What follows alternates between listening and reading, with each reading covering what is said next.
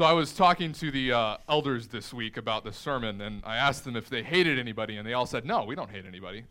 So I figured I shouldn't open this sermon with the question, do you have any enemies, or do you hate somebody? Because you all say, no, I love everybody. I'm good. So is there someone you just don't really like? Are there maybe a group of people that you're not a huge fan of? Maybe there's a political pundit or two that you just, you know, you could you could do without. Maybe there's someone you disagree with. And maybe that someone's in your family. Oh, gee. someone you sleep with. he said it, not me. Friends, the sermon's for all of us today. I think we've established. Now I want to take I want you to just choose one of those people.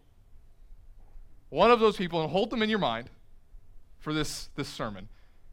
Hold this person that you just don't get along with or you don't like or maybe they don't like you and hold them in your heart for this sermon.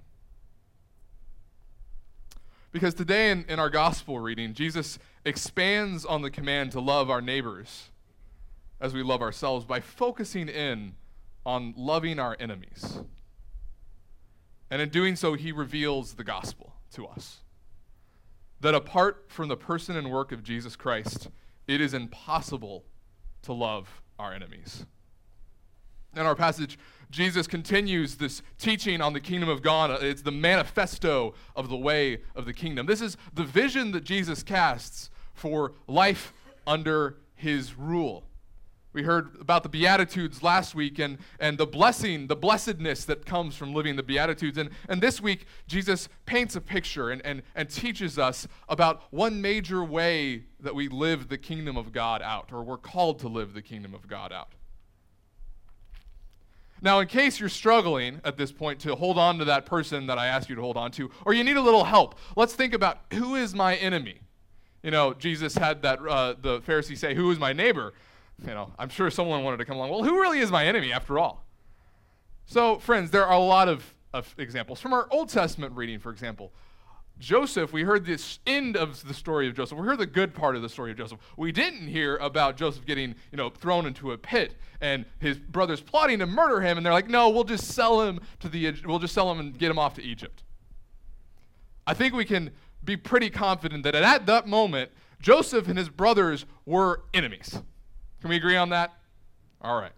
So you can have a brother, you can have family that's an enemy. And frankly, in our culture, anybody that disagrees with you in the slightest seems to be an enemy. In our culture where our identity is wrapped up in, in what we believe and, and what we say and what we think, our enemy can be simply someone who just we disagree with or who disagrees with us. And also, finally, those who hate us Friends, as Christians, not just individuals, but as, as a part of the body of Christ, as a part of, of this communion of saints, there are enemies who, who do persecute the church. We only need to look to our brothers in Africa and Asia to see that there are enemies who, who revile us, who hate Christians. But this shouldn't surprise us. It shouldn't scare us at the least, because Jesus said this was going to happen. Jesus said, actually, Blessed are you when people hate you and when they exclude you and revile you on account of the Son of Man. Persecution, being hated for the sake of Christ, is actually the norm for Christians. And in the text that we heard read, we saw that our enemy can be anyone who harms us, who abuses us, who, who, who, who tries to take what we, is ours. How are we to live towards and in response to our enemy? So let's turn to our passage in Luke chapter 6. If you'd like to follow along, beginning in the 27th verse. We're only going to be looking at verses 27 through 36. Leave off on the issue of judgment for another week, another time. So there's three main sections to this chapter, or to these verses. Ch- verses 27 through 30, we learn and we're commanded to love our enemies. Now, this, this love that Jesus describes is the word he uses in Greek is agape, and I'm sure many of you are familiar with agape love. It's, it's, it's not an emotion, it's not a feeling, it's not either even kinship or brother, it's not a friendship, it's, it's active, selfless, giving love. It is this love that, that Paul exhorts his congregation to in 1 Corinthians 13. Now, a lot of us have probably heard this wonderful chapter in weddings, and while it's a beautiful passage in weddings, and there's probably it's probably good because there's a fair amount of discord in marriage. The original context of this is the discord of the church. There were a lot of frenemies in Corinth, if you might say. And this is what Paul encouraged them with. Love is patient. Love is kind. And do- love does not envy or boast. It is not arrogant or rude. Remember that person I asked you to remember? Hold them in this passage. Hold them in your mind. It does not rejoice at wrongdoing, but rejoices with the truth. Love bears all things, believes all things, hopes all things. Love endures all things. That person that sits in our mind. Imagine loving them with that kind of love. This is the kind of love that Jesus commands us to love our enemies with. And then verses 31 through 35, we probably come to alongside maybe John 3:16, one of the most famous passages in just general culture from Scripture. It appears here and in Matthew chapter 7. We come to the golden rule, and as you wish other, that others would do to you, do so to them. Now, this is a, an ethical statement that is a, approved and, and, and seen in many other religions, and, but Jesus is doing something different with this rule here. The rule makes sense and is actually kind of fun to think about in when there's an implicit guarantee of return. Oh, I'll scratch your back and you'll scratch mine. I'll treat you the way I want to be treated, and then you'll treat me the way I want to be treated. Well, this is great. It doesn't really work well with enemies. And that is exactly Jesus' point. Jesus expands and blows away the community boundaries of those who are your friends and those who are enemies. And he says, treat your enemies the same way you treat your friends. And don't worry about return. Don't worry about getting back what you were given. The golden rule is just a nice way to get along with people. It's a, revol- a revolt, it's a revolution against how we naturally act. And then in verse 36, we see what grounds this, this whole conversation, this whole command. It's grounded in God's character and his work. It's grounded in God being merciful. It's grounded in God's holy love. It's grounded in God making people, making children of God, making sons of God through Jesus Christ. It's grounded in God. Friends, in these verses, we hear what God commands. Jesus casts a vision for the kingdom we hear how we're called to behave. How do we respond to this law? How do we respond to this command? How do we respond to this vision of life? Well, oftentimes we try to be good people. Oftentimes we try to gum up some energy to try to love our enemies a little better, or at least our neighbors. And friends, this is how our culture deals with, with moral, ethical commands you might, uh, how I, how I sort of see where our culture is in this moment, uh, uh, uh, this confusion, is, is a, a bouncing between legalism and relativism. It's like a ball that's stuck in a wall that you throw and it just bounces back and forth. Be legalistic, be relativistic, be legalism, relativism. Let me illustrate this. You can imagine someone marching for the rights of children in Washington against abortion, but not having to say much about children of immigrants held in detention on the border. Or you could also imagine someone who's, who's absolutely horrified by sexual abuse in Hollywood and, and the abuse in the Catholic Church and defend abortion and pornography in the same breath. We bounce between legalism and relativism.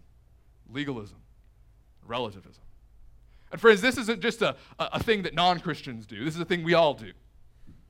This is something we're all doing. And what does this reveal about ourselves, this bouncing back and forth? Well, one, it reveals that we all, all actually believe that there is a right and a wrong. It also reveals that we can't agree on what that right and wrong is. And it also reveals that we are all plainly and simply hypocrites who cannot live consistent lives. So, how do people in general try to deal with this confusion? Well, oftentimes, actually, people try to live the golden rule. They go back to this principle and say, okay, I'll do good for you if you do good for me. Well, this, is a, this rule is about as easy as keeping, you know, as, uh, it's about as, you know, effective as a New Year's resolution. because the moment you don't get back what you want from the person you're trying to love so they love you the same way, you, you throw your hands up and say, this can't be the right thing. This can't be the right way to do it. Some people mix in the golden rule and throw karma in the mix. You know, they throw those together, you know, mix them up and say, all right, let's see how this works. If you do good, good things will happen to you. If you do bad, bad things happen to you. Problem, my friends, with the slavery, and I say it very boldly slavery of karma is that when bad things inexplicably happen to you, you're the only one responsible. That's slavery. And then there's the classic pull yourself up by your own bootstraps. So a progressive Catholic writer suggests that the, the best way to move forward in, in this situation is just try to love your enemies harder, double down, love them harder. But why? Well, we need a reason. Why should I? Well, he suggests that, that it's good for our health, which actually is true. There's evidence that anxiety that's produced by hate, the, the rate, all of those things is good for your blood pressure. But if you're loving your enemies for yourself, you're not really loving your enemies the way that Christ calls us to love our enemies. It's for your own good, not for their good.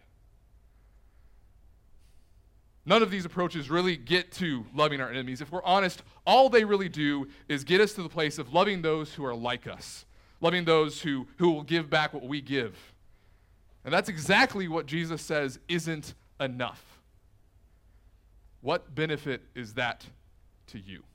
He says. Jesus, in commanding us to love our enemies, reveals that our, our problem is much deeper than just working harder than karma and the golden rule. We are in an impossible situation. This all reminds me of, of the TV show The Good Place that I've referenced so many times. If you haven't watched it yet, it's not my fault. Go watch it. And in this in the latest season of, of this TV show, the main characters figure out that this tally system that decides if you get into the good place or the bad, bad, bad place is broken. Broken. The world is so complex and so messy that, that no matter how hard you try, you'll never get into the good place. Seriously, there's this like guy in the ma- a character in, in the show who who like th- all the angels and demons are like wow because he figured it out. He figured out the tally system. He was like out of all the religions, out of all the faiths, out of all the spirituality, this guy got it. He's doing a perfect job. He lives his life as as as as lovingly as he can, as selflessly as he can, and he's still 5,000 points in the hole he's going to go to the bad place. In fact, you discover that no one's been to the good place for like 500 years. Now, this TV show argues that you, we can't do enough good because of the external circumstances. Good moral action is just too complex in our technologically connected society buying a tomato will send you to the bad place because is it organic? Was this was it fair trade? Who picked this? Are they getting a living wage? If the answer is no those are like 50 points to the bad place. Living moral lives is complex so they are right in saying that.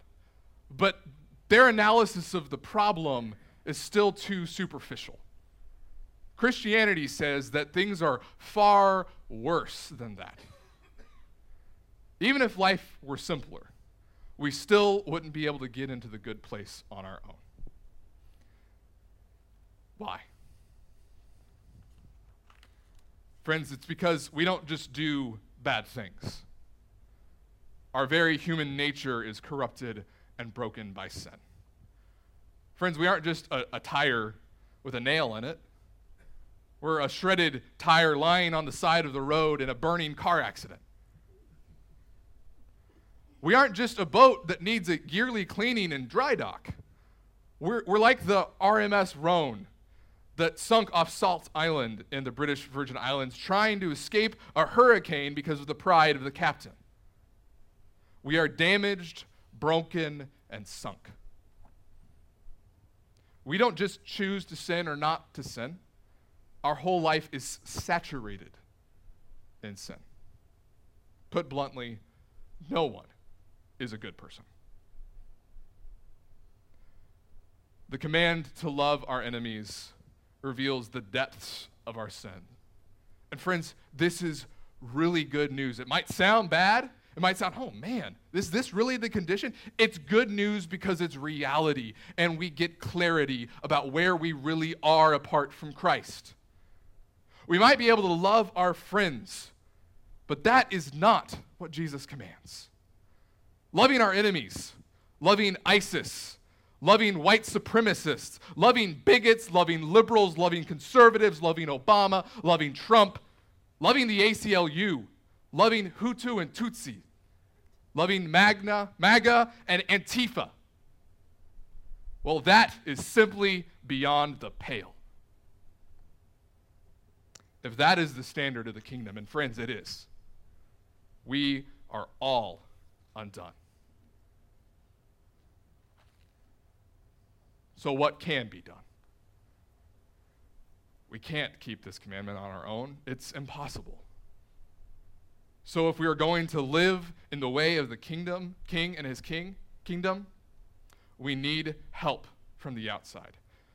And actually, friends, help is simply too small a word to describe what we need. We need to be resurrected. We need to be recreated from the inside out. We need the king not to just tell us how to love our enemies or that we should love our enemies, but to give us love for our enemies. We need our hearts turned from hearts of stone to hearts of flesh. We need salvation. And friends, there is salvation. For the good king does give what we need. He gives us what He commands, and He gives us the desire to do what He commands. How, you might ask? Well, friends, unlike us, Jesus loved His enemies perfectly. Perfectly, so much so that He went to the point of dying for His enemies so that they could have life with Him. And friends, let us be clear. We are all in that basket. We are all the ungodly. We are all his enemies apart from Jesus. He came to die for us all. Friends, from before the creation of the world, God is love, infinitely holy and giving love. He created the world out of that love, and when humanity rebelled against him, he didn't throw his hands up and say, Well, good luck, guys. He's, his love did not fade as C.S. Lewis puts it. Though our feelings come and go, he, his love for us does not. It is not wearied by our sin or our indifference, and therefore it is quite relentless in its determination that we shall be cured of those sins, at whatever cost to us and whatever cost to him. So the Son of God became human in order to rescue his enemies and at what great a cost, friends. Because Jesus lived the life that uh, we couldn't live, the life of perfect love and obedience. And by doing this, he paved the way for us to love as he loves. On the cross, Jesus made it possible for us to love our enemies because he loved his enemies. By loving us sinners, by loving us rebels, by loving us the ungodly, he brings salvation to us. Jesus on the cross prayed, Father, forgive them. They do not know what they do. That's a prayer for you and me. On the cross, Jesus blessed us. On the cross, Jesus was stricken by us, and yet he loved us. On the cross, Jesus was stripped naked for us, and he died for us. On the cross, Jesus forgave us on the cross. Jesus took our rebellion and our sin and our brokenness and put it to death on the cross and gave us his infinite giving love. This is the good news, friends. This is the great and sweet exchange of grace, as the reformers called it. He, Jesus Christ, has loved his enemies so that his enemies can become his beloved friends, his beloved brothers and sisters, his beloved bride.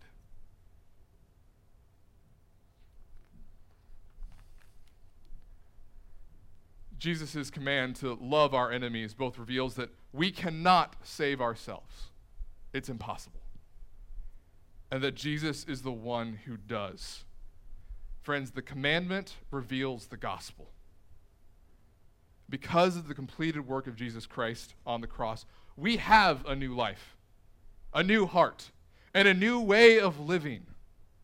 What was impossible in our slavery to sin is now possible in faith in Jesus Christ through the power of the Holy Spirit. In Christ, you are made brand new. You are sons of the Most High. When we're saved by grace through faith in Jesus Christ, our, our whole life is reoriented from self to God. The primary end goal of the Christian life is communion and life with God. By faith, now by sight, in the eschaton. Everything else should be seen in light of this goal. The sacrifices, the pain, the struggle, the being hated, being abused, the being scorned. Loving without return. All this is nothing in comparison to loving Christ, loving God, the Father, Son, and Holy Spirit. The more we pursue God, the more we love God, the more we surrender to Him, the more we love others, the more we will do the good works that God has prepared for us, the more we will love our enemies. To paraphrase C.S. Lewis again, or first time, the more you love God, the more love for neighbors and enemies will flow out.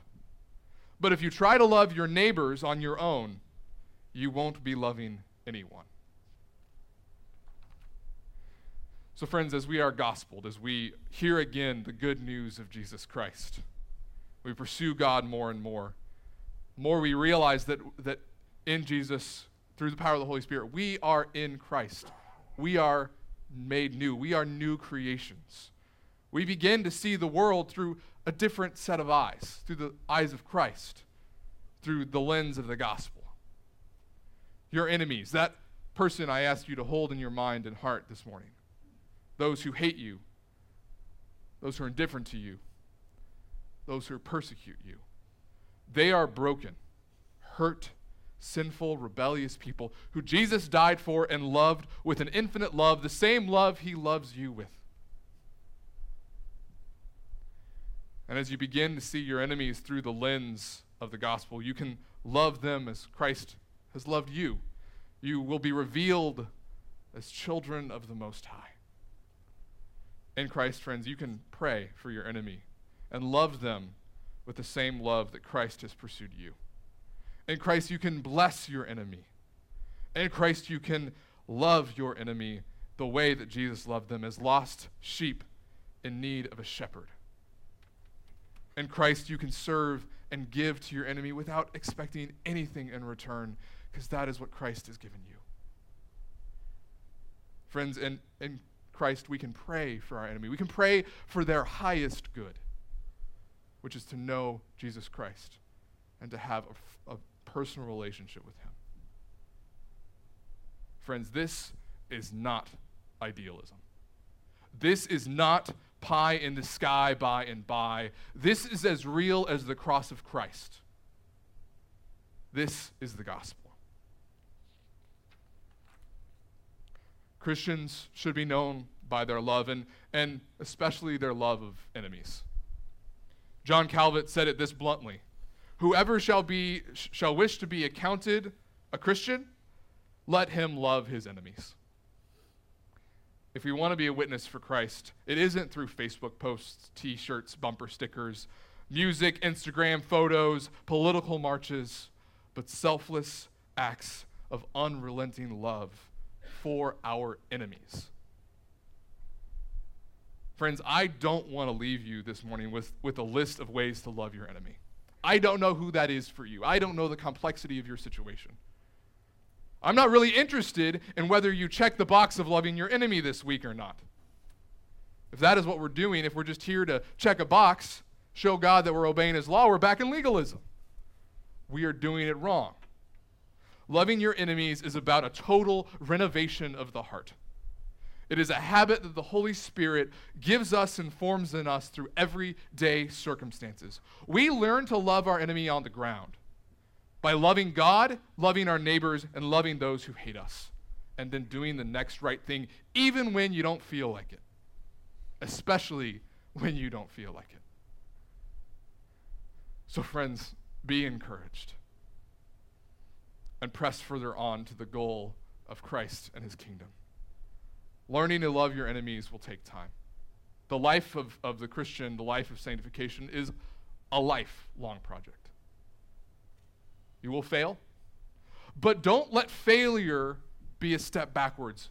Let failure be a place of learning, a place to keep running. So, friends, let us keep running in step with our Christ. Filled with the Holy Spirit, look to Him, imitate Him Ask for his grace and forgiveness. And see the world through his eyes. And love your enemies as he loves you. And friends, as we do this, as we live this life of grace and of sanctification, we'll slowly begin to look like him, to reflect his glory. The more we pursue God, the more we become the sweet, world changing aroma of Christ. Let it be, Lord. Let it be. Let us pray. Abba, Father, we praise you and thank you for your gospel. We thank you that on our own we cannot do anything, but in you we can love our enemies and love you. Lord, we ask that you would fill us with your Holy Spirit, sanctify us, make us more like your Son. Help us to love those who hate us. Help us to love that person that we've held in our hearts this morning the way that you have loved us. Pray this all in the name of Jesus Christ. Amen.